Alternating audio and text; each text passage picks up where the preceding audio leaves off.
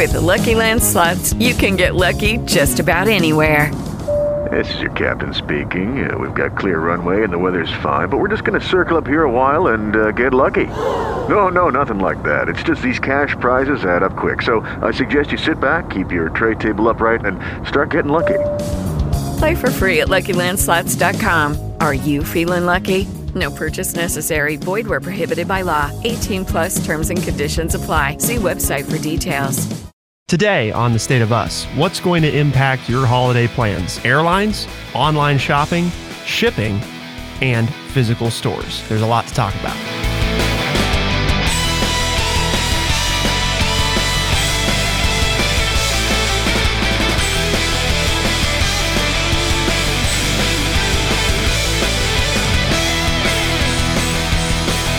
Welcome to The State of Us. I'm your host, Justin T. Weller. Of course, joined by our friendly redneck liberal, Mr. Lance L. Jackson.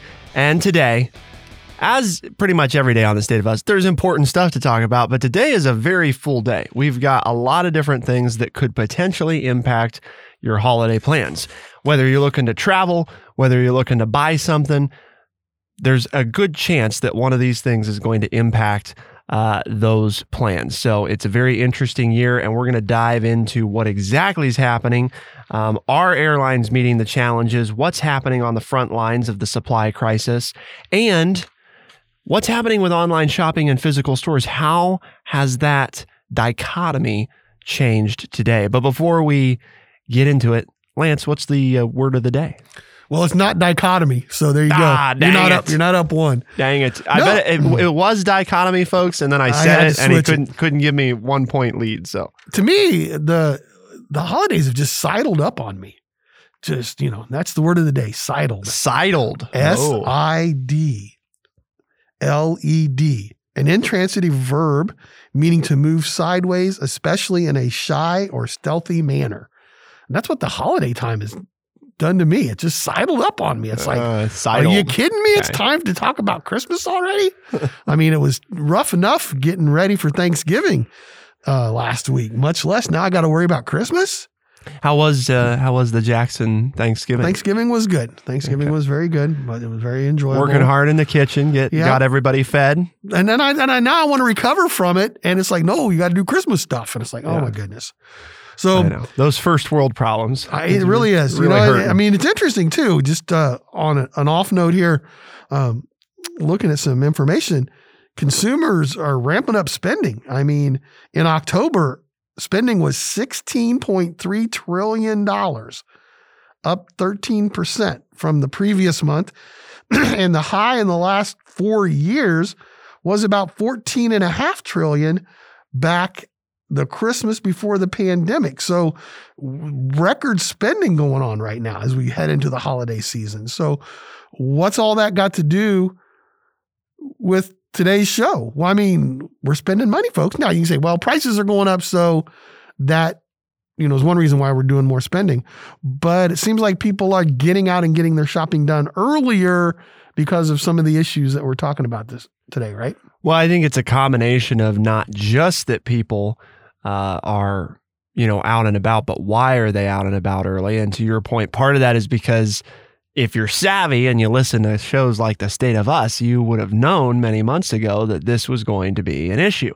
These supply chain shortages that we've been dealing with have only been exacerbated by the reality that people are eager to live life, right? That's what they want to do. I mean, who doesn't want to do that? So, they're out there buying stuff. You're going to see family. And all of that has an impact on, and the strong spending, right? People are making good money. And this is a thing, it's a topic for a different day, Lance, but I think it's so important that we're missing this, is that people are spending more because they have more. And that's partly because, as we've talked about, things have shifted in favor of the worker. I think part of what's been weird the last year and a half is that, I mean, obviously the pandemic, but what I'm getting at is we were talking about, as many of you remember, before COVID became a thing, we were talking about with the conference board and stuff, the looming labor shortage, right? Well, now, boom, we're hit with this labor shortage, which was kind of paused by COVID. But now there's new elements at play too. All these people that left the workforce that we weren't planning on leaving the workforce yet, in addition to the COVID-19 concerns and how that all plays in. So people are eager to get back out there and live life. They're switching jobs, which makes it harder for companies to maintain supply lines because, you know, you don't know, do I have an experienced worker? Do I even have anybody at the post, let alone experienced or otherwise? So you've got record spending, record buying, you know, and you have people moving and leaving jobs at record numbers. So it's even harder to keep the people there to fulfill the orders. You know, talking to a couple of people though, in the last week or so, what I heard as well, just to add to that, is there are a number of people who during the pandemic realized, hey, we can do things and survive on one salary. And we like the slower lifestyle with the family. So I think, you know, the pandemic and people being laid off from work or not being able to work or afraid to work because of the spread of the coronavirus caused them to slow down and realize, well, there's another way we can live life. We don't have to have two incomes. I don't have to go to work, or my spouse doesn't have to go to work. And the kids seem more satisfied, and it's nice to eat dinner together and make it ourselves in our own kitchen and grow some of our own food and mend or repair some of the clothes we have instead of going out and buying new ones all the time. And I think, so it was interesting to hear these adults say, you know, it was the first time where we had to survive on one income, and we found out we kind of like that lifestyle. So not that that's everybody, but that's another piece, I think, to the puzzle is that younger people, you know, in their 30s and 40s found out, well, we don't both have to work and we can still do the things we want to do. So not only does that play in, but as I was thinking, Lance, about, you know, the hiring and what companies are struggling with, there's obviously industries where that plays more or less into effect. But one of the interesting areas is the airlines, right? I mean, you can't just hire Lance Jackson to fly your jumbo jet. You know, well, you can. Well, I was going to say you could, but I'm not flying on that plane. So, in reference to one of our old hosts, you could do that. Probably not a wise choice, but you could do it. Yeah, you could. It is possible. But I don't want me working TSA either. I just said, get your stuff and get on the plane. Yeah. Let's go. Yeah, I'm not checking your darn bag. This line's way too long. I got to take a break. So, it's like you'll never find me being a greeter at Walmart. I don't quite have the personality for it. So the airlines have been really working to hire people because, I mean, over the last several months, we've all heard about, you know, all these flights that are canceled and everything. But interestingly, the headline in the Wall Street Journal from a week ago was Airlines Meet Holiday Challenge. So there's more planning, and hiring is helping carriers succeed with no major snafus despite heavy traffic. And well, how heavy of traffic? Well, for 7 days in a row through Wednesday of last week, daily airport passenger volumes exceeded 2 million people, a streak that has not been seen since before the pandemic, according to the Transportation Security Administration. U.S. airports bustled with over 2.3 million people Wednesday, the most hectic day since February of 2020. And this past Sunday was expected to be even busier, TSA officials have said. So people are back traveling, and so far, the airlines have been able to handle it. Part of that, big surprise, Lance, that more planning and additional hiring have improved things. You mean when you plan things out and then you hire people to do the jobs, things go smoother? Well, and I remember reading, when I read that article, I remember reading that they mentioned they've done some incentives for the workers that they have, you know, to incentivize the fact that you'll show up to work each day. I think what is going to be interesting to see is since that article, we've had the appearance of the Omicron variant. And how will that affect holiday traveling? I don't think it's going to affect anybody. I'm not sure that it's a good thing that it's not going to affect holiday travel, but I think we're going to see a lot of people continue to move through the Christmas season, but it will be interesting to see how that impacts it. But I found it interesting that they hired plenty of workers, but they've also incentivized it for something like, I think I remember the stewards are going to receive double and triple pay if they don't take any time off. If they do their scheduled work days and don't call in sick, bam, there's an incentive there. So again, you hire people and then you incentivize them to show up to work every day. And then, wow, you get stuff done. Unless, as the one guy said, well, unless there's bad weather.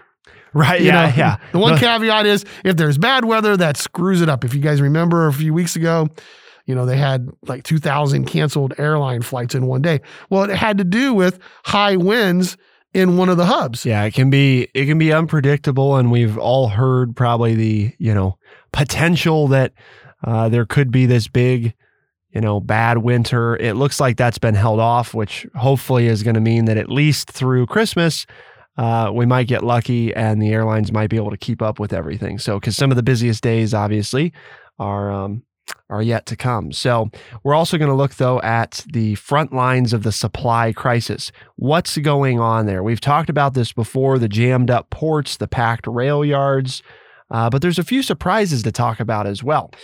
Because as you look at what the issues are, it's actually not, and this is, I think this is interesting because you say supply chain shortages and people, I think a lot of people initially think, right, Lance, that, oh, we're having trouble manufacturing enough goods. Well, that is true in some cases, but for the most part, it's the manufacturing bit has caught up. A lot of the overseas stuff has caught up. It's sitting out in the harbor area of LA because it cannot get into port. So to unload. And then once it's unloaded, is there a truck driver to take it to where it needs to go? And once it gets to where it needs to go, is there anybody to unload the truck? You know, well, and we skipped a few steps there because, you know, is there anybody to unload the ship?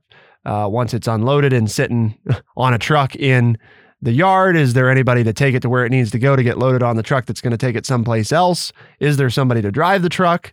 You know, once it gets to where it goes, is there somebody to unload the truck? Is there somebody to sort it, to send it to where it goes next? I mean, and on it goes, right? And if you're lucky enough that it can make it all the way through those many steps, then the question becomes, can UPS, can FedEx, can the Postal Service get it to you? Because people started early, right?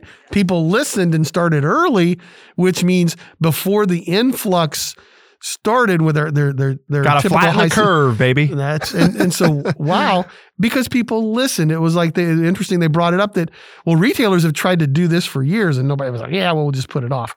But now people are listening and they are like, huh, I'm going to have trouble. I'm going to get my Christmas shopping done early. And it's interesting too, and we'll talk about where are they doing their Christmas shopping? Are they waiting for FedEx and UPS to deliver it? Or are we getting out and going back to the old brick and mortar stores that a few years ago we did an episode that said they might be gone, or are they? I think the appearance of them is going to change, right? Is what we're going to hear about. And the other thing, I just want to mention this. I'm amazed that we haven't been able to do a show on this yet because I don't think the reporting, if it's out there, we haven't found it. So if you know about it, you should send us an email, podcast@thestateofus.org. And you're like, what the heck are you talking about? I'm talking about Amazon. Lance was telling me the other day, and I observed it was funny, the same day around the same time. I mean, I don't know about where you live, but if I order something from Amazon, it's delivered by Amazon. The days of, you know, UPS, FedEx, the Postal Service, I don't think I've gotten anything through Amazon that was delivered by a third party in a long time. And my point there is, how is that changing the demand on FedEx and UPS? You know, it's, well, how much can one company have? Well, I mean, we talked about just a few years ago that Amazon was the reason that, you know, I mean, it wasn't Amazon's fault. It was that people were ordering so much through Amazon and that Amazon was reliant on third parties, that was what caused a lot of those delays. And now Amazon has built their own distribution centers and their own delivery system.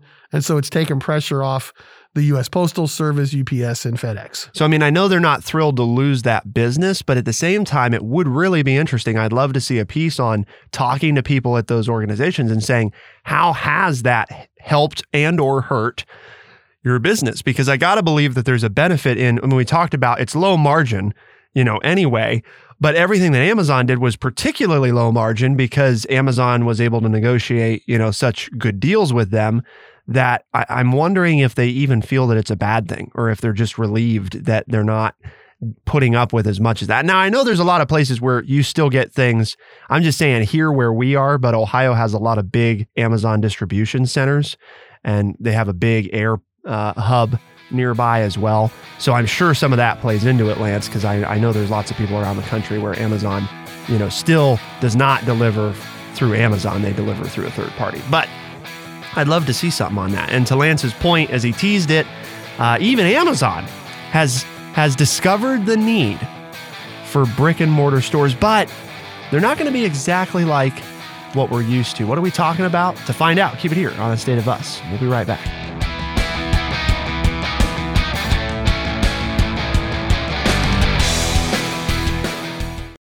With the Lucky Land Slots, you can get lucky just about anywhere. This is your captain speaking. We've got clear runway and the weather's fine, but we're just going to circle up here a while and get lucky. No, nothing like that. It's just these cash prizes add up quick. So I suggest you sit back, keep your tray table upright, and start getting lucky. Play for free at LuckyLandSlots.com. Are you feeling lucky? No purchase necessary. Void where prohibited by law. 18 plus terms and conditions apply. See website for details. With Lucky Land Slots, you can get lucky just about anywhere. Dearly beloved, we are gathered here today to... Has anyone seen the bride and groom? Sorry, we're here. We were getting lucky in the limo and we lost track of time. No, Lucky Land Casino, with cash prizes that add up quicker than a guest registry. In that case, I pronounce you lucky. Play for free at LuckyLandSlots.com. Daily bonuses are waiting. No purchase necessary. Void where prohibited by law. 18 plus. Terms and conditions apply. See website for details.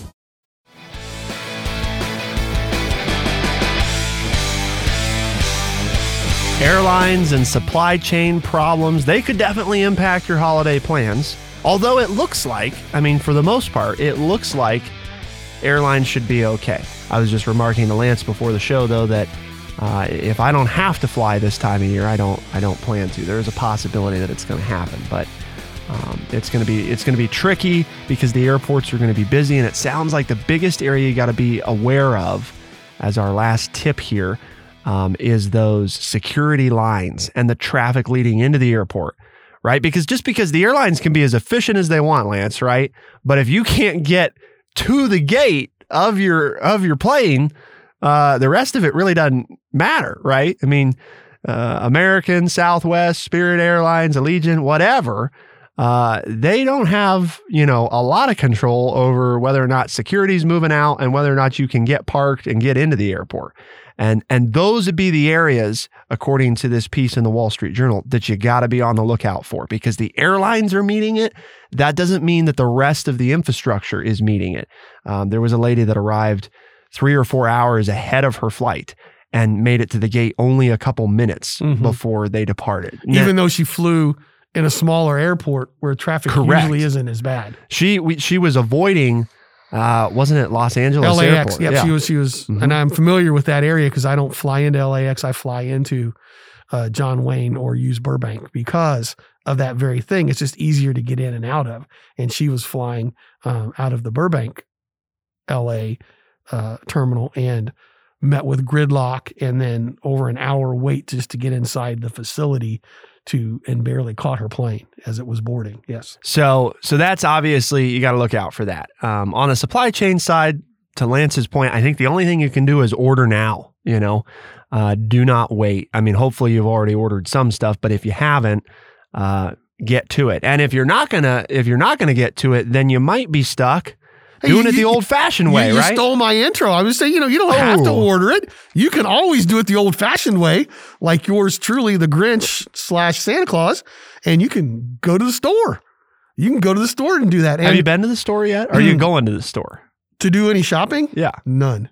Okay. You're not. It's way too early, dude. I'm still recovering from Thanksgiving. Okay. I can't get... Got it. Everybody knows. I can't ho into the Christmas season when I'm still trying to recover. I'm getting in Christmas shopping shape. Okay. You know, you got to lift a few big, heavy packages and get your geometry to pack the car up as you go from store to store. So, you know, I'm getting in that mode of going to the brick and mortar stores to do my shopping. But I'm not going to be alone, it sounds like. It says, consumer demand has been strong as Americans continue to spend despite rising prices and global supply chain snarls. This is an article from the Wall Street Journal.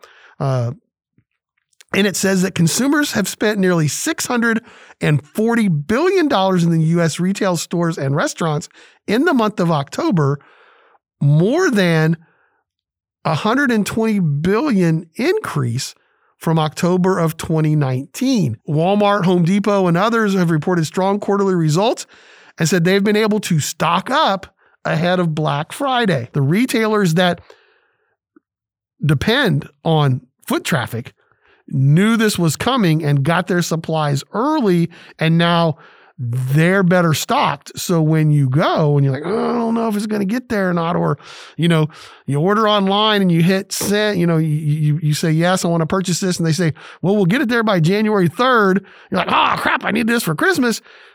You can go to some of these places and you can pick the things up that you want and deliver them yourself. So I think it's interesting, because this has kind of sidled up on us, because we were talking before, well, would brick and mortar continue? You know, I mean, we had the pandemic and ordering online and people got used to that. And, you know, you asked about the Jackson household, and now that you guys have done this, you know what? I haven't used Kroger's grocery thing in about 6 months. I go into the store myself. He hated it. Yeah. Hated it. And so you know, you go back and listen to that show. I said, no, I will be back in the store. And Justin goes, no, I think you'll like it. And yeah, I just got done shredding all of those orders. I hate it. And it was interesting. I had over 50 orders from Kroger's online. Guess how many of them were completely filled? Oh, not many. One. 2%. 2% of my Kroger orders were filled. You were buying weird stuff or something. I don't know. I mean, I've had trouble getting everything fulfilled, but I don't think I've had that much ketchup trouble. And sugar. They heard it was you. Bread. Uh-huh. Ketchup, sugar, and bread. That's tough. Yep. Because that's all I can afford is to eat a ketchup sandwich. Oh, with sugar. With sugar. Right. Just a little ketchup on the white bread. Pour on the sugar and slap on the top piece of white bread. And if if we can afford the electricity, I'll do a little toast. Oh, toasted bread. But no, what do you think of that? I mean, you were sitting here saying, oh, you know, no, you know, and before anybody says anything, well, why are you out there, you know, risking the virus? I'm fully vaccinated and have my booster. So, but what do you think of this whole idea of the brick and mortar stores? You know, you've hinted, yes, some of them are kind of changing a little bit, but other interesting things. I've got a couple pieces here where I want to share that some online companies who never wanted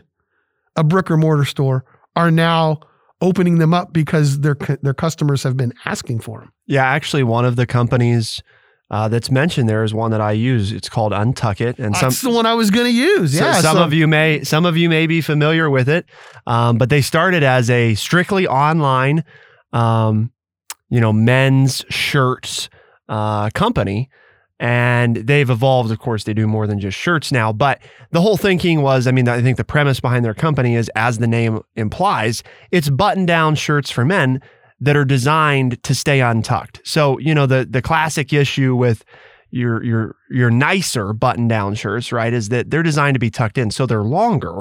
And then when you untuck them, they can kind of look, you know, sloppy or whatever. And so this company decided, you know, well, hey, we can do something about that. If people want to wear these untucked, let's just cut them so that they're designed to be worn untucked.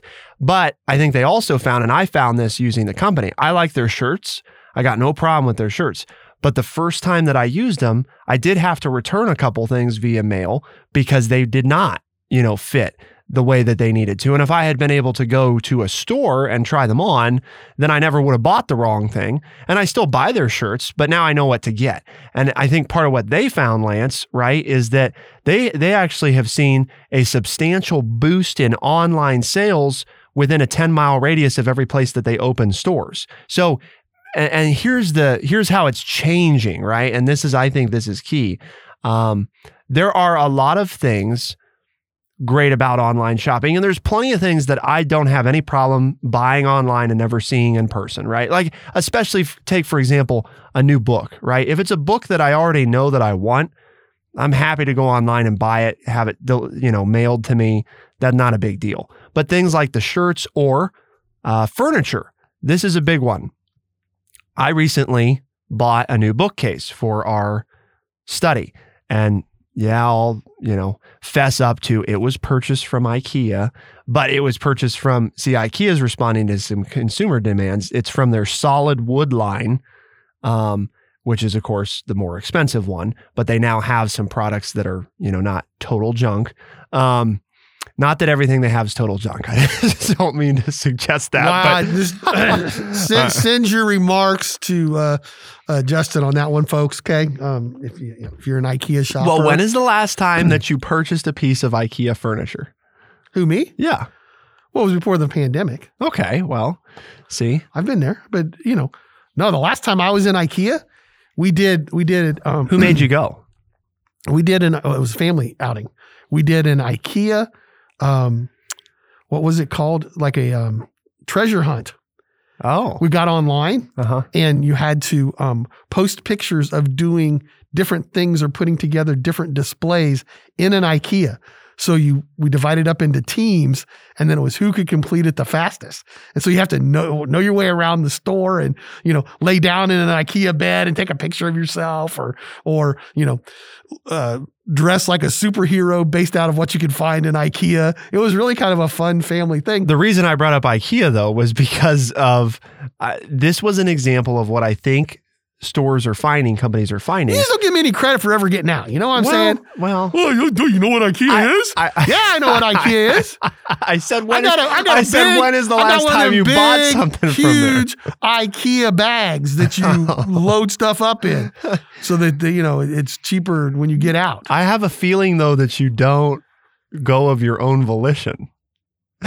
I don't go anywhere in my own volition. That's what I mean. Oh, okay.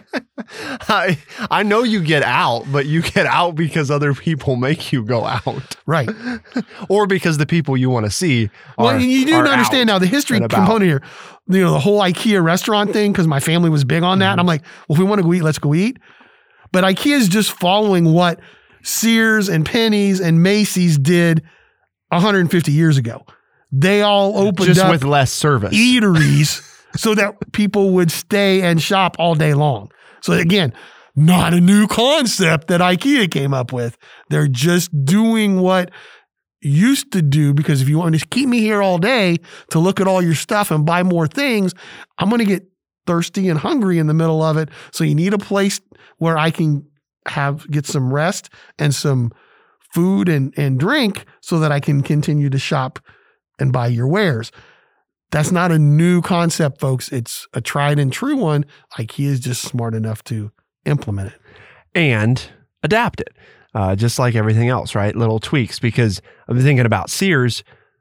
If you wanted a big item at Sears, you needed to find somebody, and then that person would go get it, and they would bring it back, and then you could check out. Well, that's not how it works at IKEA. No, that's right? How you millennials did it. In my day, we ordered it from the catalog. Well, yeah. And it was shipped to the catalog store in your small town. Yes. And then you went and picked it up. But see, that's the same. That is part of retailers are discovering that in the advent of online ordering, that the brick and mortar stores, and that's what we're going to talk about, are actually very valuable. And how are they valuable to online orders? I'm sure some of you already have ideas, but to find out the full answer and some of the surprise points, you'll have to keep it here on The State of Us, and we'll be right back.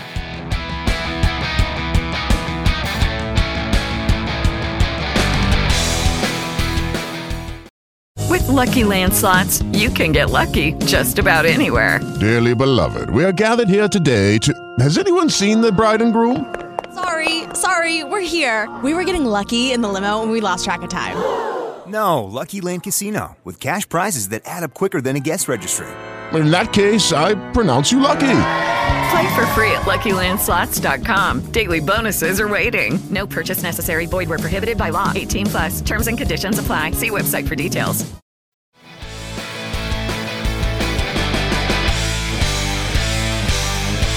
The whole purpose of me mentioning IKEA, just to be clear, was that I was talking about something that I think we're seeing millennials sort of figure out as part of their, how much online shopping is too much online shopping versus, I spent a good bit of time researching what I wanted online before I ever went to IKEA. I did not go to discover what I wanted. So when I went, I thought, well, here's two or three options, but I want to see them. I need to see them in person. I want to get an idea of how big this thing is, and how it's going to feel before I buy it. 'Cause I'd hate to buy this thing and go to all this hassle of putting it together and then, hate it. That'd not be good. So I had two or three ideas. I knew where they were. I went in, I looked at them. I hate this one. This one's good though. I like this one. So let's get it, And that was my point of before going to the store, I had done the online component. And I think that's an important. I also didn't go to the store closest to me, Lance, because the store closest to me didn't have it. So see, those were all things that the online part was really good at, right? It could excel at telling me, hey, does the store have it? No, this other store though, they have it. Is it on display? No. Okay. Well, this one is. And I knew all that going into it. And that's part of this balance that some of these companies are finding with certain types of items, right? Well, there's two or three examples here, but I'm going to use Dick's Sporting Goods and, Ms. Reller, the senior environment and visual merchandiser at Dick's Sporting Goods. I love that title. But she says, Dick's Sporting Goods is adding a fleet of more than 800 stores by opening newer concepts that include the House of Sport, Public Lands, and Golf Galaxy stores that have interactive features such as batting cages, rock climbing walls, and putting greens. Sounds like your kind of place. Less the rock climbing wall. But here's the key. To quote Ms. Reller, people research online, but many times they want to try it before they buy it. To your point about the furniture. Almost like I read that article. Almost like you did, or they've read your mind and know how to get you in to spend money. That's right. We'll go with that one. Another one. Levi Strauss. Everybody likes their jeans, right? Yeah. Well, I don't know about everybody, but yes. Well, most people do. But they are. Do you like Levi's? Do I? No. Okay. Hate them. Yeah. Got it. Well, I don't hate them. I just my shape and build, they're not comfortable to wear. Okay. What brand of jeans is? Well, I don't wear jeans very often. No, I know. Yeah. That's rare. I think what's in my closet are Levi's that somebody got me for a present. Oh, okay. But I think where I'm going is I've lost a lot of weight. And so I can't find a belt that I like. I think I'm going to suspenders. I think maybe I would wear more pants if I get suspenders. And the bow tie and the suspenders. But people would say, you wear suspenders because you can't find a belt to go around you. Well, the point is I've lost so much weight. I don't like the way the belt feels anymore. To keep my pants up, I got to tighten it so much, to hold my pants up because I lost my belly. I think I might go to suspenders. Then I might put on jeans more often. But Levi Strauss is going to stores where you can buy customized T-shirts or add patches or embroidery to your jeans. So again, it's not to your point. It's not that I'm going into the Levi store and there's 50,000 pairs of jeans in the store. No, that's not what they're going to do there. They have it. Is it on display? No. Okay. Well, this one is. And I knew all that going into it. And that's part of this balance that some of these companies are finding with certain types of items, right? Well, there's two or three examples here, but I'm going to use Dick's Sporting Goods and Ms. Reller, the senior environment and visual merchandiser at Dick's Sporting Goods. I love that title. But she says, Dick's Sporting Goods is adding a fleet of more than 800 stores by opening newer concepts that include the House of Sport, Public Lands, and Golf Galaxy stores that have interactive features such as batting cages, rock climbing walls, and putting greens. Sounds like your kind of place. Less the rock climbing wall. But here's the key. To quote Ms. Reller, people research online, but many times they want to try it before they buy it. To your point about the furniture. Almost like I read that article. Almost like you did, or they've read your mind and know how to get you in to spend money. That's right. We'll go with that one. Another one, Levi Strauss. Everybody likes their jeans, right? Yeah. Well, I don't know about everybody, but yes. Well, most people do. But okay. They are. Do you like Levi's? Do I? No. Okay. Hate them. Yeah. Got it. Well, I don't hate them. I just... my shape and build, they're not comfortable to wear. Okay. What brand of jeans is? Well, I don't wear jeans very often. No, I know. Yeah. It's rare. I think what's in my closet are Levi's that somebody got me for a present. Oh, okay. But I think where I'm going is I've lost a lot of weight. And so I can't find a belt that I like. I think I'm going to suspenders. I think maybe I would wear more pants if I get suspenders. And the bow tie and the suspenders. Thing is, people would say, oh, yeah, you wear suspenders because you can't find a belt to go around you. Well, the point is I've lost so much weight. I don't like the way the belt feels anymore.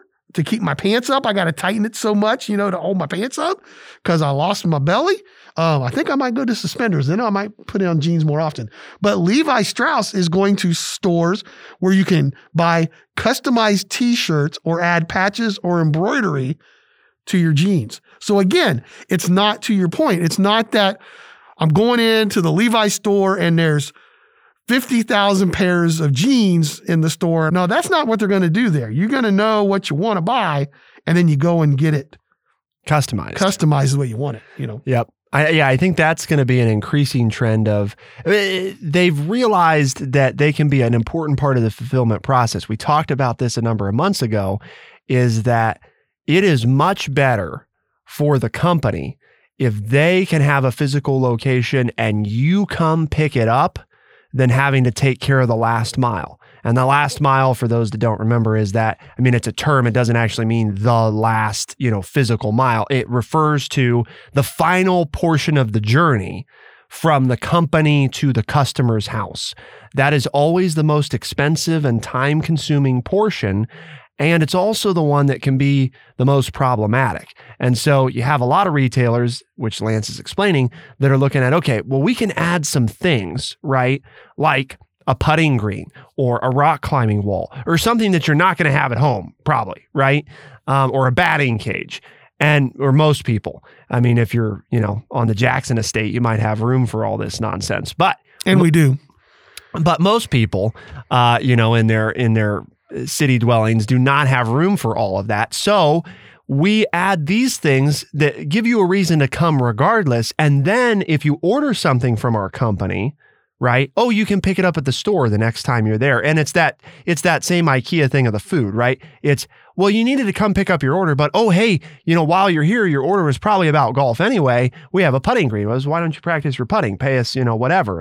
And so it's good for the companies because it gives them a place to fulfill the order and avoid some of those supply chain issues because they have more reliability and control generally over getting from their distribution center to their store than they do getting from their store or distribution center to your home. I think to end with this, okay, and this is as the brick and mortar stores are sidling up and dovetailing in with e-commerce. You're really sidling up to this article. I am. Well, and you're just trying to score a point, but I'm already 5-1. So just be quiet. You lost. Yeah, I said it. I said it at least twice at the beginning. I don't think you did. You just repeated me. Well, yes, but that doesn't count. You have to use it. Oh, that sounds like a new rule. And but this quote from a economic researcher, principal analyst for Forrester Research says it's not like it's stores against e-commerce anymore. They play an integral role in supporting each other. The old story that stores are dead is simply not true. So to your earlier point, they'll look a little different, but the e-commerce people have found out that there's a need to have a brick and mortar store for some reason, depending on your product, whether it's they want to try it or you can get customized wear or they want to see it first before they buy it. And the stores, obviously, have found out that the old brick and mortar stores have found out that for years, the e-commerce piece is important to them.